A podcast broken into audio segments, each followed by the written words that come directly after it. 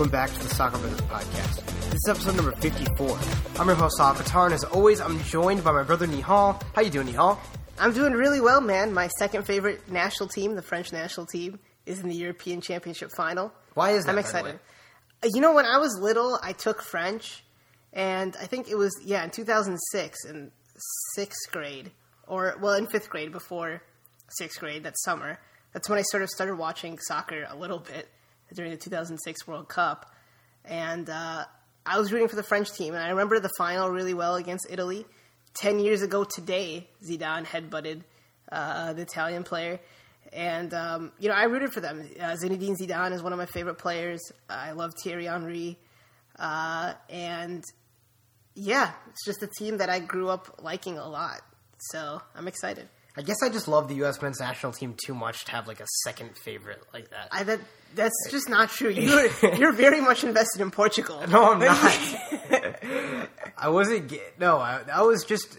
You know, I'm just a tactician of sorts, Yeah, so I get frustrated Okay. when teams can't properly execute what they're playing.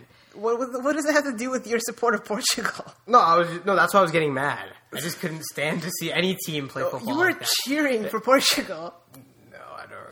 No, I don't recall that. Okay. Before we talk No, about yeah, let it be known that Sahil is a Portugal fan, a very big Ronaldo fan too. So no, uh, I've talked so much about Messi on this podcast. You know how much I respect the guy. no, I am Except when not he's evading taxes. liking Ronaldo and Messi aren't mutually exclusive. You can like both. I know So exactly. That's what I'm saying. yeah, I know. I'm not saying just because I said you like Ronaldo doesn't mean you don't like Messi. Well, you said I'm a Ronaldo fan. Yeah, I, didn't say you were a Ronaldo fanboy. I said Okay. you're a Ronaldo fan. Fine, fair enough. Before we talk about the Euro semifinal, let's talk about the soccer themed clothing brand named Ambitious Stryk. You can check out their merchandise at ambitiousstryk.com. If you want to get a 15% off discount on your entire purchase, enter the code BROTHERS at checkout. Yep, go check out the website. As always, a link to it will be in the description. France took on Germany in the Euro semifinal on Thursday and came out victorious 2 to nothing. An interesting approach from France in this game is that they came out in a 4-2-3-1 with basically only two holding midfielders in Pogba and Matuidi. Um, Deschamps had the uh, opportunity to play Kanté, who was actually available for this game. Uh, he went with the same 4-2-3-1 approach in the quarterfinals because mainly because he did not have Kanté at his disposal due to suspension. Um, do you think he made the right decision, you know, sticking with this formation? I mean, obviously, they won 2 nothing. Um, this formation allows Antoine Griezmann to play as a second striker and to play uh, underneath Giroud. And I think that's his best position. I think that's clear. He was clearly the best player on the pitch in this match, in my opinion. He was not only able to attack uh, effectively, he was very good on the counter attack. He was good running the channels. He was good at distributing the ball. Uh, and really, he was able to control the match from the center of the pitch. In the first 10 minutes, we saw him get a very good chance, and we saw him take the, the match by the reins and really do a great job from that position. And I think deploying him out wide, which is something, you know, they might do against Portugal, deploying him out wide uh, just doesn't suit him very as as well as playing underneath uh, the striker does. That being said, Kanté is a great player and a good player to have in there defensively. Like I said, I think you know we'll, we'll talk about the the final later in the podcast, but I think that's something they might switch back to for the final. And the German side lined up in a 4 1 4 1 or a 4 3 3, however you want to look at it. Um, do you think that that was the right choice in retrospect? Yeah, I, I think it was. I don't. I, I think. Well, first of all, Mario Gomez was injured, so he wasn't. He wasn't at full fitness, so he wasn't able to start this match.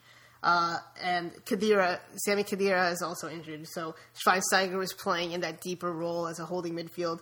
And right away, you saw him sort of come in between the two center backs. Emre Can and Toni Kroos um, were really were, were playing in front of Schweinsteiger. Can being more of that box to box guy. Um, Can was an interesting choice for me because this was his first match in the tournament. I mean, he didn't really play. He didn't play at all before this before this match. Um, but I think I think uh, Jogi Löw did the best thing. The put out the best lineup he could have with, with the players he had at his disposal. Um, you know, we saw them we saw them control the match for most of it with this with this lineup. We saw Schweinsteiger um, dropping deeper, which allowed Boateng to go forward a little bit and hit those beautiful crossfield balls to Hector. um, which the left back, which opened up uh, some of the attacking opportunities for Germany. Um, and really, the team played a lot of their game in France's half. And I think, yeah, I mean, uh, to answer your question, I know I sort of went on a little bit of a tangent there, but to answer your question, I think it was the right choice. I don't know what else he could have done to have made this uh, lineup better. Yeah, I mean, you mentioned Schweinsteiger playing in that defensive midfield role, really allowing the fullbacks to get upfield, but he was the man who really made one of the most important mistakes of this match. In the 46th minute, he committed a handball. Uh, what were your thoughts on this? That led to a penalty for France. Well, it's a it's a clear handball. Uh, it, it, I don't know what he was thinking. I don't know why his hand was in that position. Uh, you know, you you expect an experienced player, probably the most experienced player on the pitch, Bastian Schweinsteiger, to do better there. Um, he just has the hand in the air. The the corner hits him. It's a clear penalty, and France scores a goal against the run of play. And from then on, France was able to continue to defend and plan the counterattack. And although Germany looked dangerous in the second half, obviously they weren't able to score. And that that goal, that penalty, completely changed the match. It, it allowed for France to sit back comfortably and not need to attack like maybe they should have in the first half. Yeah, and uh, in the second half, uh, around the 73rd minute, uh, France saw their second goal as Pogba, just with some very nice individual work, taking it away from Kimmich and just absolutely embarrassing Mustafi on the defensive end and crossing it in. Uh, Neuer gets a hand to it, bumps it out, but Griezmann puts it back in. Yep, Griezmann in the right place at the right time. His attacking positioning is fantastic. He's able to finish it, put it through Neuer's legs, and you know from there on, France it was smooth sailing for them. Although Germany did look like they could have scored a couple of times after that. Uh, Hugo Lloris came up huge in this match.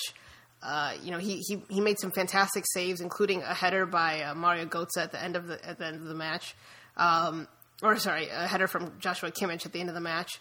Um, you know, Kimmich also almost scored again earlier on, right after the second goal, where he hit the post with a nice curling left-footed shot. Um, so you know, Germany had their chances. It just wasn't their night. It, none of the balls, none of none of their shots were going in. Uh, and sometimes you have nights like that. And credit to France, I think they, I think they did what they had to do, and they deserved to win. Really. Do you think Mario Götze should have come on earlier? He came on in the 70, in the 67th minute for Emre Can. Uh, do you think he could have brought them a more attacking presence that they needed? I, I think it's possible, but Emre Can I thought was doing a decent job being that box to box midfielder. Yeah. Um, I really think they missed Mario Gomez in this in this match. I think they needed a true striker. Thomas Mueller is not a hold up striker. You know, he does a great job of running the channels and being in positions to score. Um, but he hasn't been scoring lately for Germany. Uh, he only scored two goals in the last nine games for Bayern Munich. He's never scored in the European Championships, and I think they were just missing a striker like Mario Gomez to, that that the rest of the team could play off of, that could hold up the ball, that could maybe hold it up and distribute to Draxler or Ozil. Um, and I, I think that was a huge loss for them. And do you think it was just a matter of the way that Mueller was placed on this team, or do you think that it just he could have played better and he could have converted a couple chances that he had? I think it's a little bit of both. I think throughout the tournament he definitely could have played better. Uh, he was deployed out wide a couple of times, but I, I, I don't, you know, in this match, I think France just did what they needed to do well, and Germany were just unable to score. Like I said, Hugo Lloris had a great match. Um, and Germany were just unlucky to score. Thomas Mueller, I thought, did a fine job in in, in the game, to be honest. Yeah. Uh, in the past two games, we've seen just costly handballs from Germany. One with Jerome Boateng, uh, one with Bastian Schweinsteiger. Do you think this is a coaching thing? I mean, because that's no, no. I mean, they both have their hands up, but it's this is not a coaching thing. This is this is a coach who has made now three European semifinals, um, a World Cup semifinal. No, no, yeah. Uh, won I'm a World not, Cup. I'm not saying that. I mean, He's not. Joachim Löw's not a good tactician or anything, but do you think that's no, I don't.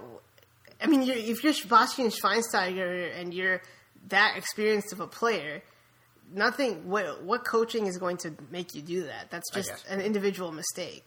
You know, I, I I don't I don't think so at all.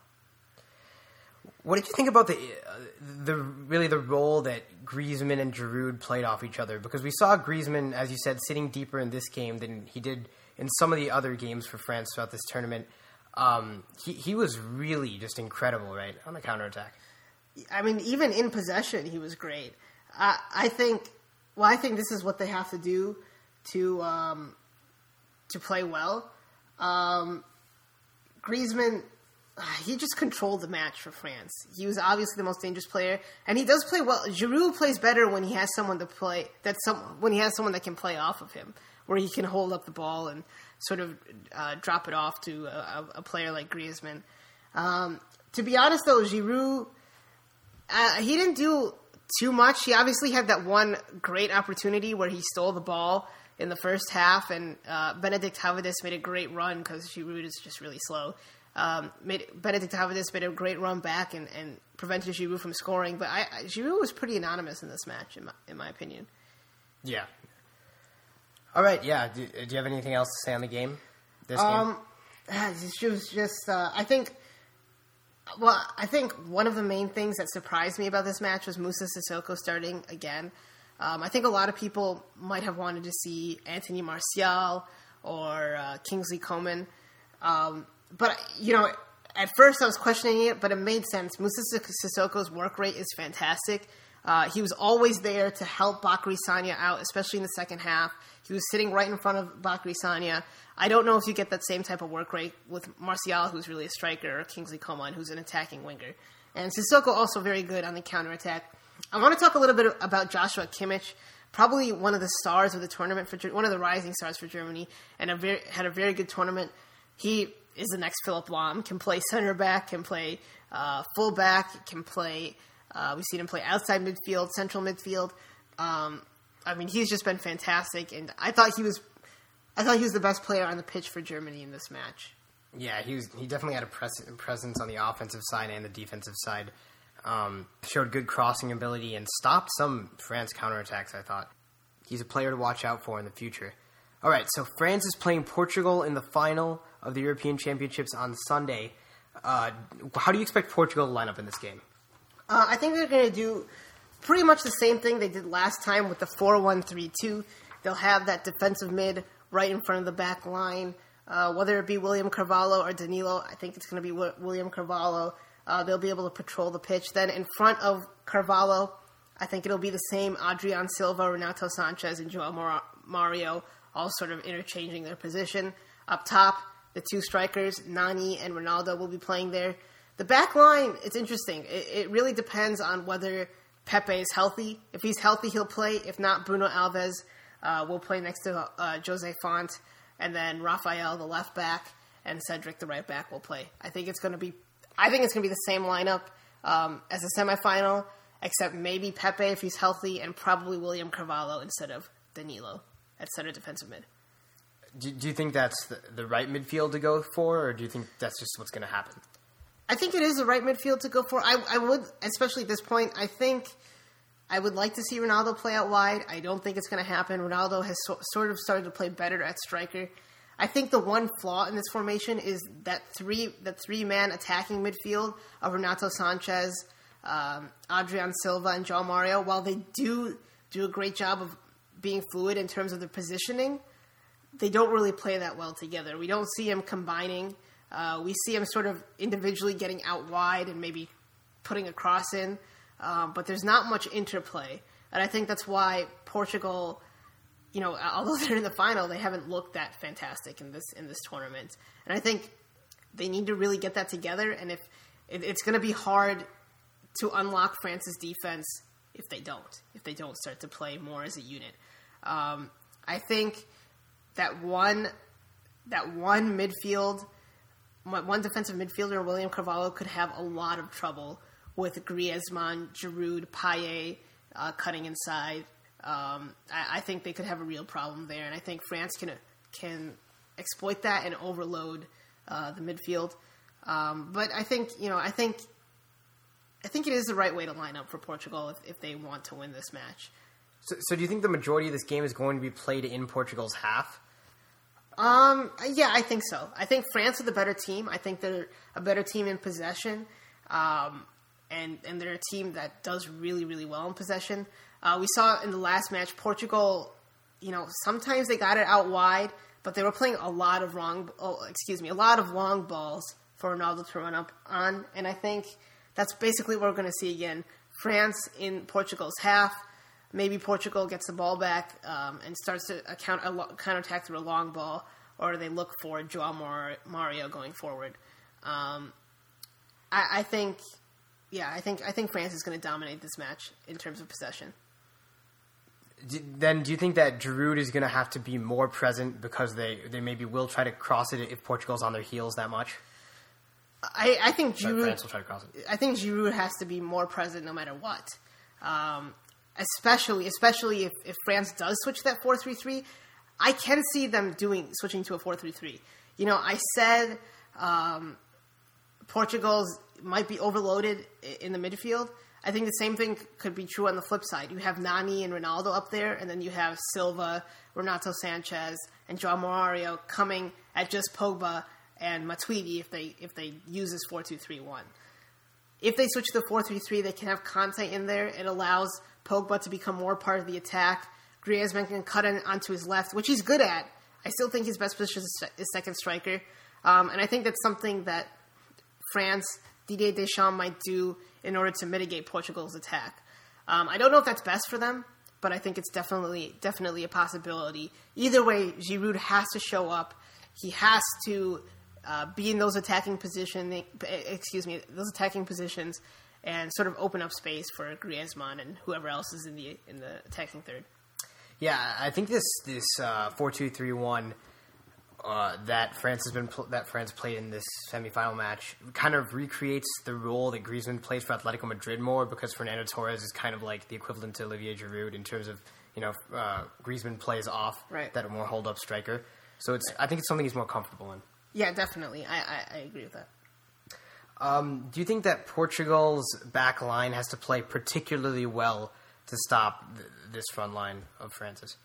Uh, absolutely. Although Gareth Bale is a great player and Robson Kanu had a good tournament, um, France has that and then some. They have Dimitri Payet. They have Pogba from midfield. They have, of course, Griezmann. Uh, whether it be Sissoko or Coman or whoever, Deschamps got to go in and, and Giroud. It's a lot of attacking threats, um, and I think the back line has to be at the top of their at the top of the game. But you know, Portugal, the, Portugal is really really good at defending. This is something they're absolutely good at. Uh, under Fernando Santos, their coach, Portugal hasn't lost a match. Um, they're unbeaten in 13 matches, and eight of their nine wins have been by one goal. So they know how to defend. That their one win was two nothing against Wales. Um, they know how to defend, and I think I think they'll have no problem being up to it. Pepe will help them a lot though if he's in that match. Um, and you know, like I said, they know how to defend. Portugal has only conceded one goal in their last five knockout matches in major tournaments, so they Wow. they're they're very good at that. I think going forward for Portugal, that we still haven't really seen Cristiano Ronaldo. I mean, even though his stats are pretty good, I don't think we've seen him at his best. I mean, even in in, in, in that game, I think there's a couple chances he could have finished Right. that he did not. So uh, you think he has to play a little bit better than he's playing throughout this tournament, right? I think so. I think he needs to be more of an impact player. But I think also his lack of I, I, I, I think he's just much more suited to play out on the wing. The problem is Portugal doesn't have a center forward. They don't have a true striker. So he's sort of, you know, been stuck in there. Um, and I, I just like I said, he's starting to play better, but I think he really needs to have a good match from strike. I think I think he needs to go to the ball. He needs to get the ball in his feet and orchestrate the Portuguese attack instead of instead of waiting for crosses. Which is, you know, to be fair, he's very good in the air. But I think, you know, that's something that you were frustrated with him not coming back to the ball. I think that's something he needs to do. So you think if Portugal's going to score tomorrow, it's going to be through Nani, probably? No, I, I mean Nani has three goals. He's played well, but uh, I think I think he's gonna. Sc- I, I, I think I, I don't know. I, I think anyone can score. I think Ronaldo can score just as much as Nani can. Even if he's orchestrating play? Yeah, yeah. I mean, he can. You know, he can come back to the ball, start the attack, and get back into the box. He can also have moments of individual brilliance.